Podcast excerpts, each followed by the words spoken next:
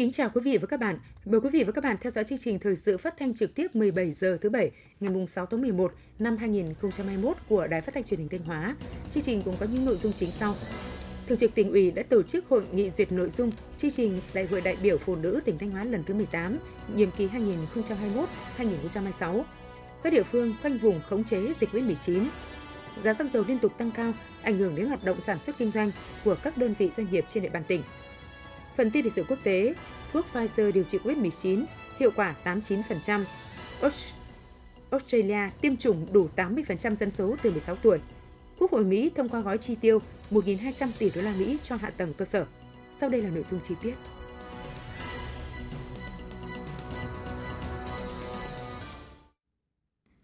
Thưa quý vị và các bạn, hôm nay ngày 6 tháng 11, đồng chí Lại Thế Nguyên, Phó Bí thư Thường trực tỉnh ủy, Trường đoàn đại biểu Quốc hội tỉnh Thanh Hóa đã chủ trì hội nghị duyệt chương trình nội dung Đại hội đại biểu phụ nữ lần thứ 18, nhiệm kỳ 2021-2026. Dự hội nghị có đồng chí trong Ban Thường vụ tỉnh ủy Phạm Thị Thanh Thủy, trưởng Ban dân vận tỉnh ủy, Chủ tịch Ủy ban Mặt trận Tổ quốc tỉnh, Nguyễn Văn Hùng, trưởng Ban tổ chức tỉnh ủy, Trần Văn Hải, Bí thư Đảng ủy khối cơ quan và doanh nghiệp tỉnh. Cùng dự có các đồng chí Nguyễn Quang Hải, Phó Chủ tịch Hội đồng nhân dân tỉnh, Đầu Thanh Tùng, Phó Chủ tịch Ủy ban dân tỉnh, đại diện các ban sở ngành và các đoàn thể cấp tỉnh, phóng viên Minh Tuyết đưa tin. Tại hội nghị, các đại biểu đã thảo luận làm rõ chủ đề, phương châm đại hội cũng như phương hướng mục tiêu chương trình trọng tâm, các khâu đột phá nhiệm kỳ 2021-2026. Trong đó các đại biểu cho rằng báo cáo chính trị cần làm rõ hơn kết quả thực hiện các phong trào thi đua, khẳng định thành tích nổi bật của Hội Liên hiệp Phụ nữ tỉnh trong phong trào chung của cả nước và đóng góp vào thành tiệu kinh tế xã hội, xây dựng Đảng, xây dựng chính quyền và mặt trận Tổ quốc.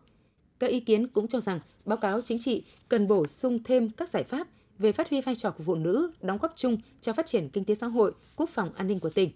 Trên cơ sở nghiên cứu các văn kiện Đại hội Hội Liên hiệp Phụ nữ tỉnh lần thứ 18 và ý kiến thảo luận tại hội nghị, đồng chí Phó Bí thư Thường trực tỉnh ủy Lại Thế Nguyên đánh giá cao công tác chuẩn bị Đại hội của Hội Liên hiệp Phụ nữ tỉnh. Trong đó, Đảng đoàn Hội Liên hiệp Phụ nữ tỉnh đã lãnh đạo, chỉ đạo thường trực Ban Thường vụ tỉnh hội chuẩn bị kỹ lưỡng có chất lượng báo cáo chính trị, báo cáo kiểm điểm trình đại hội. Hai báo cáo này đã bám sát những định hướng lớn của Trung ương Hội Phụ nữ Việt Nam và xuất phát từ thực tiễn phong trào, hoạt động của Hội Phụ nữ trong tỉnh. Công tác nhân sự chuẩn bị cho đại hội được thực hiện dân chủ, khách quan, đúng quy trình, tạo sự đồng thuận cao trong ban chấp hành, ban thường vụ và trong đội ngũ cán bộ chủ chốt của tỉnh hội, công tác chuẩn bị các điều kiện phục vụ đại hội được chuẩn bị chú đáo.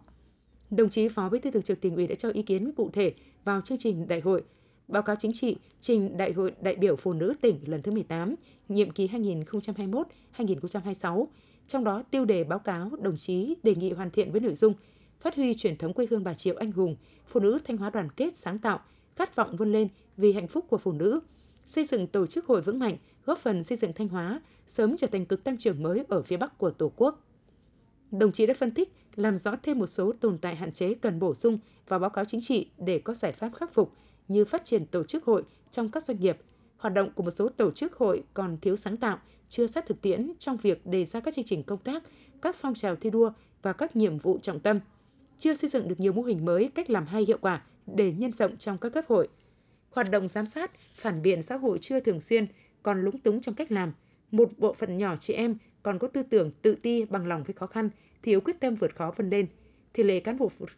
tỷ lệ cán bộ nữ tham gia cấp ủy, tham gia hội đồng nhân dân các cấp, giữ các chức danh lãnh đạo trong các cơ quan nhà nước chưa đáp ứng yêu cầu đề ra.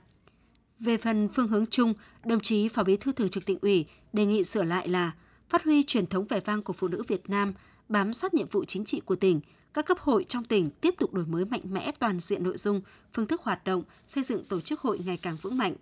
Tập trung tham mưu, đề xuất cơ chế chính sách, thực hiện có hiệu quả chức năng giám sát, phản biện xã hội, chăm lo bảo vệ lợi ích chính đáng của phụ nữ, động viên các tầng lớp phụ nữ tích cực chủ động, năng động, sáng tạo, tham gia xây dựng nông thôn mới, đô thị văn minh, góp phần xây dựng Thanh Hóa trong nhóm các tỉnh dẫn đầu cả nước, một cực tăng trưởng mới ở phía Bắc của Tổ quốc. Đồng chí Phó Bí thư Thường trực tỉnh ủy cơ bản thống nhất với các chương trình trọng tâm, khâu đột phá và chỉ tiêu chủ yếu nêu trong dự thảo báo cáo. Tuy nhiên đề nghị cần nghiên cứu điều chỉnh chỉ tiêu về tỷ lệ hộ nghèo do phụ nữ làm chủ hộ, chỉ tiêu kết nạp đảng đối với phụ nữ ưu tú. Về phần nhiệm vụ giải pháp, bổ sung thêm nhiệm vụ về tham gia có hiệu quả công tác phòng chống dịch COVID-19, góp phần thực hiện thắng lợi mục tiêu kép vừa phòng chống dịch, vừa phát triển kinh tế xã hội, đảm bảo cho hoạt động của tổ chức hội và phong trào của các cấp hội trong tỉnh phù hợp với điều kiện bình thường mới, thích ứng an toàn, linh hoạt, kiểm soát có hiệu quả dịch COVID-19.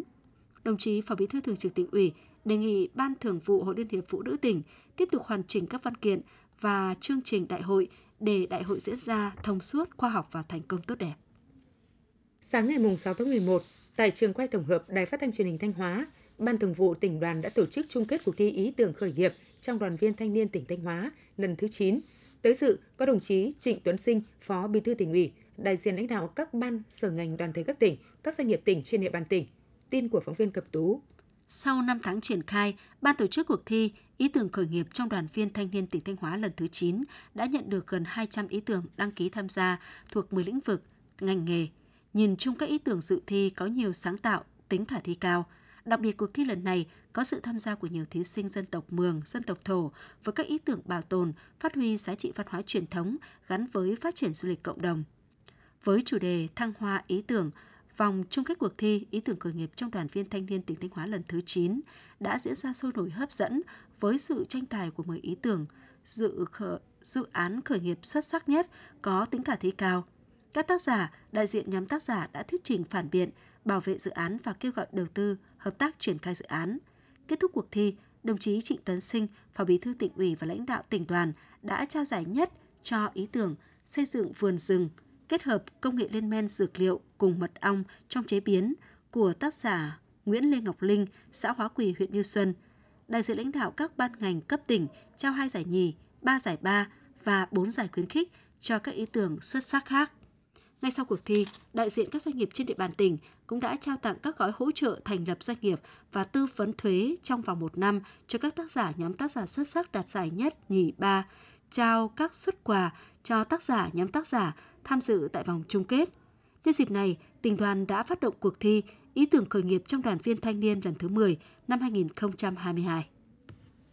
Sáng mùng 6 tháng 11, tổ đại biểu Hội đồng nhân dân tỉnh gồm các ông Mai Nghĩa Thắng, Bí thư huyện ủy, Chủ tịch Hội đồng nhân dân huyện Triệu Sơn, Ngô Đình Hùng, Cục trưởng Cục Thuế Thanh Hóa, Lê Đăng Khoa, Giám đốc Bệnh viện Nhi Thanh Hóa đã tiếp xúc cử tri huyện Triệu Sơn trước kỳ họp thứ tư Hội đồng nhân dân tỉnh khóa 18.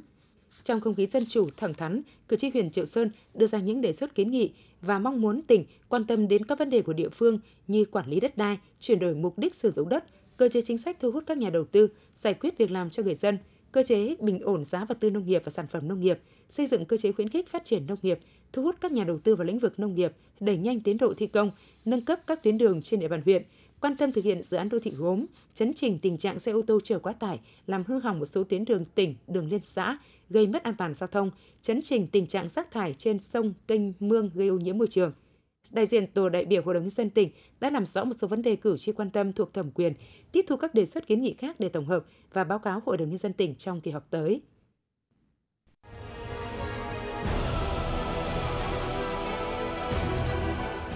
Đồng lòng chống dịch COVID-19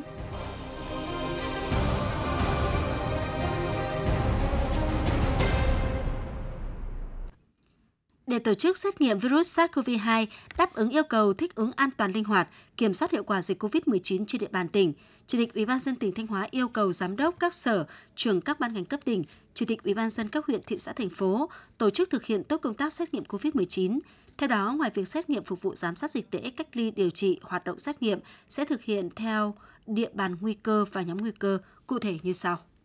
Xét nghiệm các trường hợp có một trong các biểu hiện triệu chứng sốt, ho, mệt mỏi, đau họng, mất vị giác và khứu giác, khó thở. Xét nghiệm tầm soát ngẫu nhiên, định kỳ do cơ quan y tế thực hiện tại các khu vực có nguy cơ cao, tập trung đông người như cơ sở khám chữa bệnh, chợ đầu mối, bến xe, siêu thị. Đối với các nhóm nguy cơ Đối với các nhóm nguy cơ, các trường hợp di chuyển nhiều nơi, tiếp xúc nhiều người như lái xe, người chạy xe mô tô chở khách, người giao hàng hóa shipper. Tại cơ sở sản xuất kinh doanh, cơ sở kinh doanh dịch vụ, trung tâm thương mại, siêu thị, cơ quan công sở, tự tổ chức xét nghiệm SARS-CoV-2 ngẫu nhiên cho người có nguy cơ lây nhiễm COVID-19 cao. Không chỉ định xét nghiệm đối với việc đi lại của người dân, chỉ thực hiện xét nghiệm đối với trường hợp đến từ địa bàn có dịch ở cấp độ 4 hoặc vùng cách ly y tế phong tỏa và các trường hợp nghi ngờ hoặc có chỉ định điều tra dịch tễ khi đến từ địa bàn có dịch ở cấp độ 3. Đối với người đã tiêm đủ liều vaccine và người đã khỏi bệnh, chỉ xét nghiệm trong các trường hợp khi có yêu cầu điều tra dịch tễ, khi phải cách ly y tế hoặc theo dõi y tế, đến từ địa phương có dịch ở cấp độ 4 hoặc vùng cách ly y tế phong tỏa. Việc thực hiện xét nghiệm để xử lý ổ dịch tùy thuộc vào các yếu tố nguy cơ, tình hình dịch bệnh và mức độ của ổ dịch. Ủy ban nhân dân các cấp xem xét quyết định đối tượng, địa bàn xét nghiệm cho phù hợp. Đối với các trường hợp là F0 và các đối tượng nguy cơ cao như F1 và người trong khu vực phong tỏa và các đối tượng đặc biệt khác thực hiện xét nghiệm theo chỉ định của cơ quan y tế dự phòng cấp tỉnh, cấp huyện dựa trên kết quả điều tra dịch tễ và hướng dẫn của Bộ Y tế.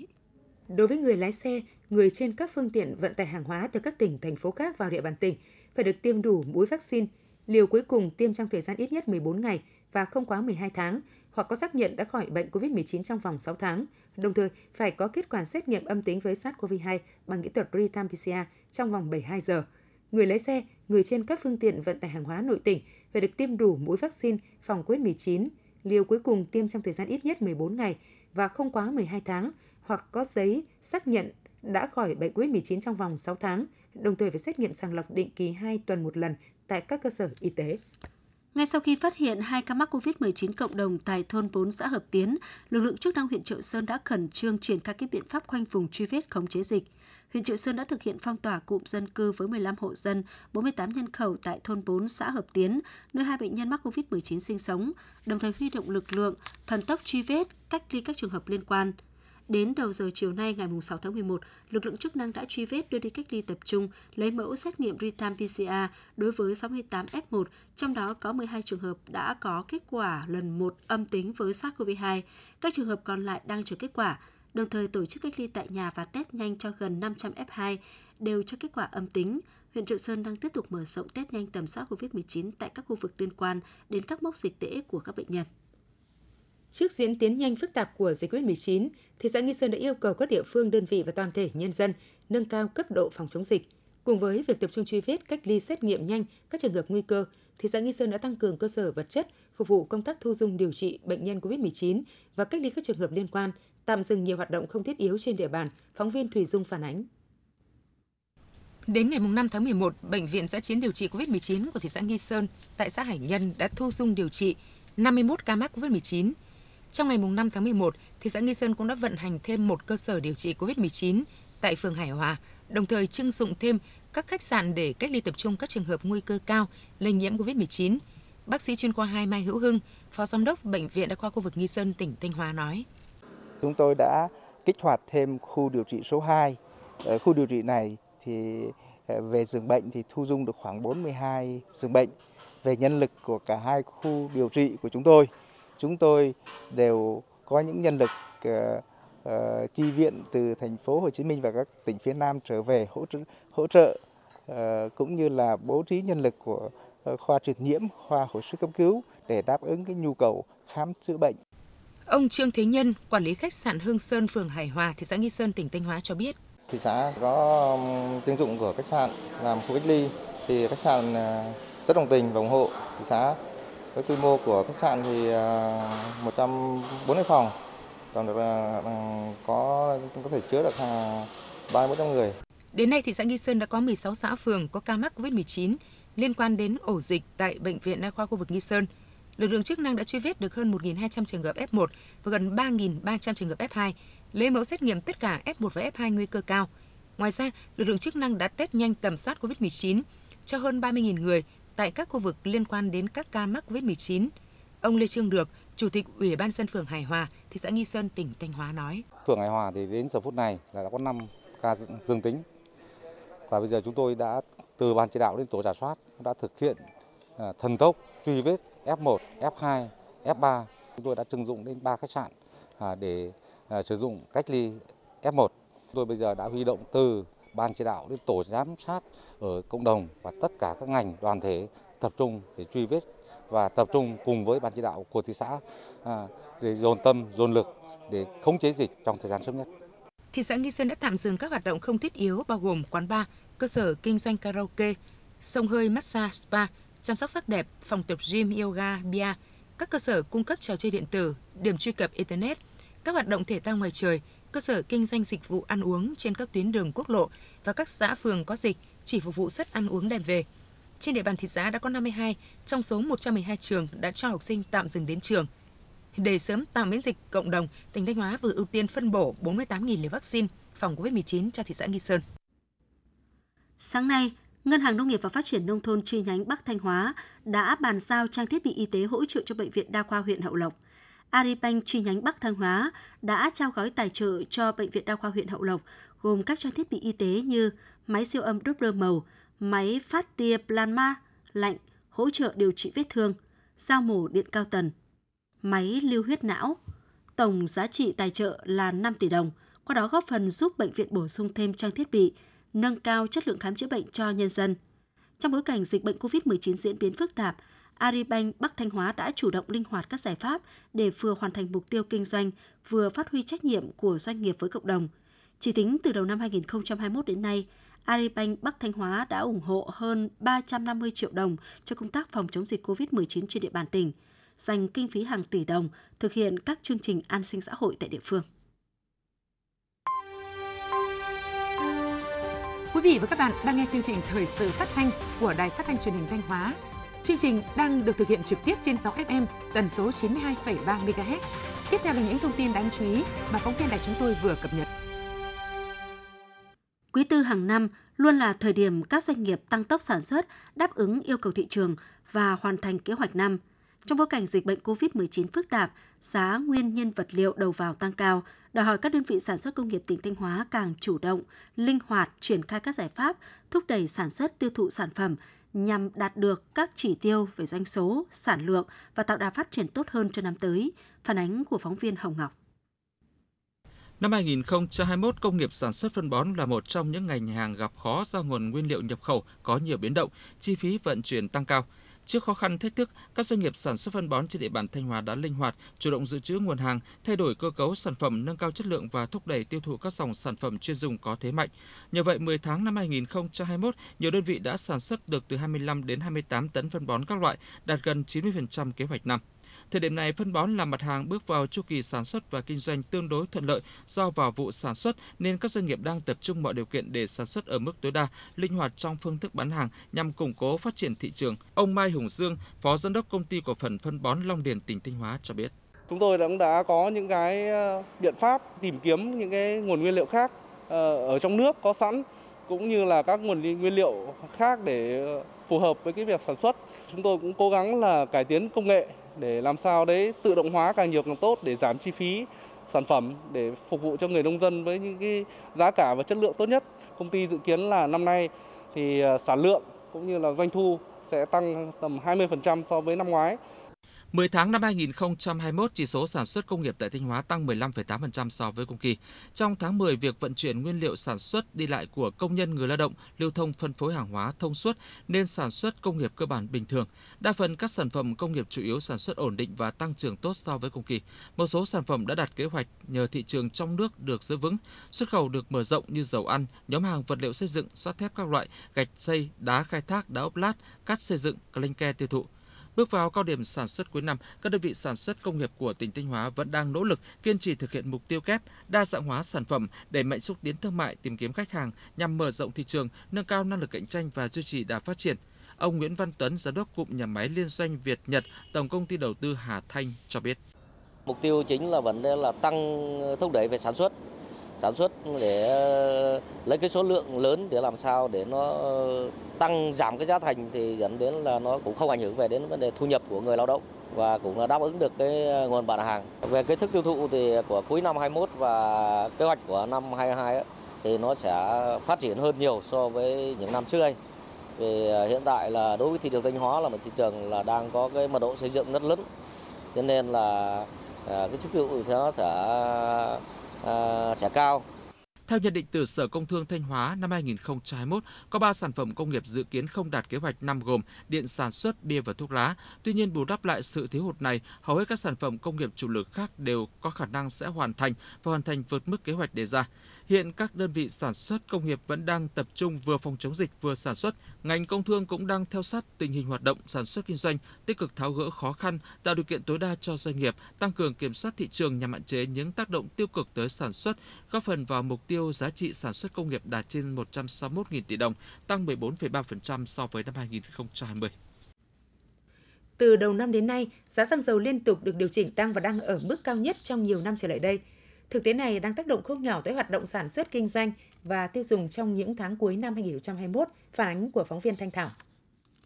Vận tải là một trong những lĩnh vực chịu tác động nặng nề nhất bởi chi phí xăng dầu thường chiếm tới 40% trong kết cấu giá dịch vụ của ngành này. Suốt nhiều tháng qua, doanh nghiệp vận tải taxi Bắc Trung Nam đã chịu ảnh hưởng nặng nề của dịch COVID-19. Thì nay lại phải đối diện với những tác động của việc tăng giá xăng dầu, khiến cho cụ việc khôi phục lại hoạt động ngày càng khó khăn hơn. Ông Tô Văn Dũng, Giám đốc điều hành công ty cổ phần taxi Bắc Trung Nam nói.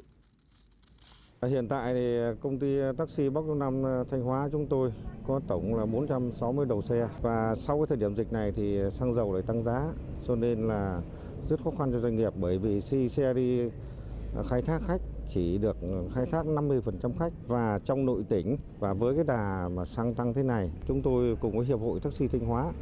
cũng đang đề xuất để tăng cái giá cước. Ờ, không có thì công ty bù lỗ rất nhiều. Từ đầu năm đến nay, giá xăng dầu trong nước đã được điều chỉnh 19 lần, trong đó xu hướng chủ đạo là tăng. Đặc biệt từ đầu tháng 9 đến nay, giá xăng dầu đã 4 lần điều chỉnh tăng liên tiếp. Giá xăng dầu tăng cao đã tác động kéo theo hầu hết các giá nguyên vật liệu, giá dịch vụ vận chuyển hàng hóa tăng. 10 tháng năm 2021, có tới 8 trên 11 nhóm hàng hóa được tính chỉ số giá tiêu dùng tại Thanh Hóa tăng so với cùng kỳ. Trong đó, nhiều nhóm hàng tăng cao như vật liệu xây dựng tăng 3,92%, giao thông tăng 8,54%, đồ uống, thuốc lá tăng 3,1%. Trong bối cảnh chi phí sản xuất tăng lên, nhiều doanh nghiệp đã phải điều chỉnh lại quy mô, tiết giảm bộ máy, chi phí hoạt động, chấp nhận chia sẻ lợi nhuận, thậm chí bù lỗ để duy trì sản xuất kinh doanh. Ông Nguyễn Văn Tuấn, giám đốc cụm nhà máy liên doanh Việt Nhật Quảng Thịnh, tỉnh Thanh Hóa nói. Giá nhiên liệu có tăng lên, nó tác động đến khoảng 5% chi phí sản xuất. Đối với ờ, đơn vị cũng đang rất băn khoăn về cái giá cả. Hiện tại chúng tôi cũng chưa tăng giá nhưng mà ờ, về lâu về dài nếu mà để như tình hình như thế thì chúng tôi cũng phải có cái động thái để điều chỉnh theo thị trường đảm bảo ờ, về cái thu nhập cho người lao động. Bà Vũ Thị Ngọc Anh, Phó Chủ tịch Hiệp hội Doanh nghiệp tỉnh Thanh Hóa nói.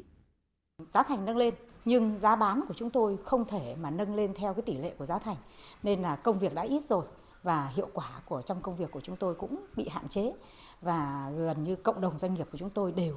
gặp khó khăn bởi cái tình trạng mà tăng giá không ngừng của nguyên vật liệu. Chúng tôi cũng ờ, mong muốn rằng là trong cái thời gian tới chính phủ sớm bình ổn giá để cho các doanh nghiệp của chúng tôi đi vào hoạt động nó ổn định hơn.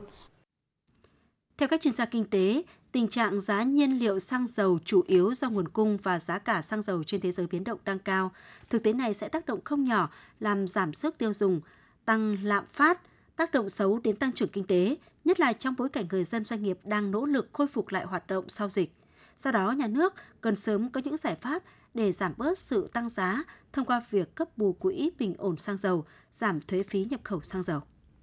Sau hơn 11 năm triển khai thực hiện chương trình mục tiêu quốc gia xây dựng nông thôn mới, đến nay, Nông Cống có 100% xã đạt chuẩn nông thôn mới, 3 xã đạt nông thôn mới nâng cao và 9 trên 9 tiêu chí huyện nông thôn mới. Hệ thống hạ tầng kinh tế xã hội cơ bản đáp ứng nhu cầu sản xuất và đời sống của nhân dân. Cơ cấu giá trị sản xuất các ngành kinh tế chuyển dịch đúng hướng, giảm tỷ trọng ngành nông lâm thủy sản, tăng giá trị các ngành công nghiệp, xây dựng và dịch vụ. Thu nhập bình quân đầu người đạt 46,5 triệu đồng một năm, tỷ lệ hộ nghèo còn 1,28%. Từ năm 2010 đến nay, toàn huyện huy động hơn 9.239 tỷ đồng xây dựng nông thôn mới, trong đó ngân sách trung ương hơn 112 tỷ đồng, ngân sách tỉnh hơn 314 tỷ đồng, ngân sách huyện hơn 516 tỷ đồng, ngân sách xã hơn 751 tỷ đồng, vốn tín dụng 40,45 tỷ đồng, doanh nghiệp đầu tư 56,163 tỷ đồng, vốn lồng ghép 7,13 tỷ đồng và nguồn đầu tư từ nhân dân hơn 7.441 tỷ đồng. Từ nguồn vốn huy động, trong những năm qua, huyện hỗ trợ phát triển các mô hình sản xuất đạt hiệu quả kinh tế cao, đồng thời đầu tư xây dựng hệ thống các công trình kết cấu hạ tầng kinh tế xã hội theo hướng đồng bộ hiện đại. Thời gian tới, nông cống tiếp tục duy trì nâng cao chất lượng tiêu chí huyện nông thôn mới, xã nông thôn mới sau đạt chuẩn, xây dựng nông thôn mới nâng cao, nông thôn mới kiểu mẫu. Phấn đấu đến năm 2025 có 50% số xã trở lên đạt chuẩn nông thôn mới nâng cao, 20% số xã nông thôn mới kiểu mẫu, tỷ lệ thôn đạt thôn nông thôn mới kiểu mẫu 25%, 30 sản phẩm đạt ô cốp 3 sao trở lên, thu nhập bình quân đầu người đạt 76 triệu đồng một năm. Để đạt mục tiêu đề ra, huyện Nông Cống tiếp tục tập trung đẩy mạnh công tác tuyên truyền sâu rộng trong nhân dân về nâng cao chất lượng các tiêu chí nông thôn mới, xây dựng nông thôn mới nâng cao và nông thôn mới kiểu mẫu. Chương trình thời sự của Đài Phát thanh và Truyền hình Thanh Hóa xin được kết thúc tại đây. Thực hiện chương trình biên tập viên Trần Hà, các phát thanh viên Minh Thu Minh Thư, kỹ thuật viên Thanh Hằng, tổ chức sản xuất Hoàng Văn Triều chịu trách nhiệm nội dung Hà Đình Hậu. Tiếp theo mời quý vị và các bạn theo dõi các tin tức thời sự quốc tế mà biên tập viên đài chúng tôi vừa tổng hợp.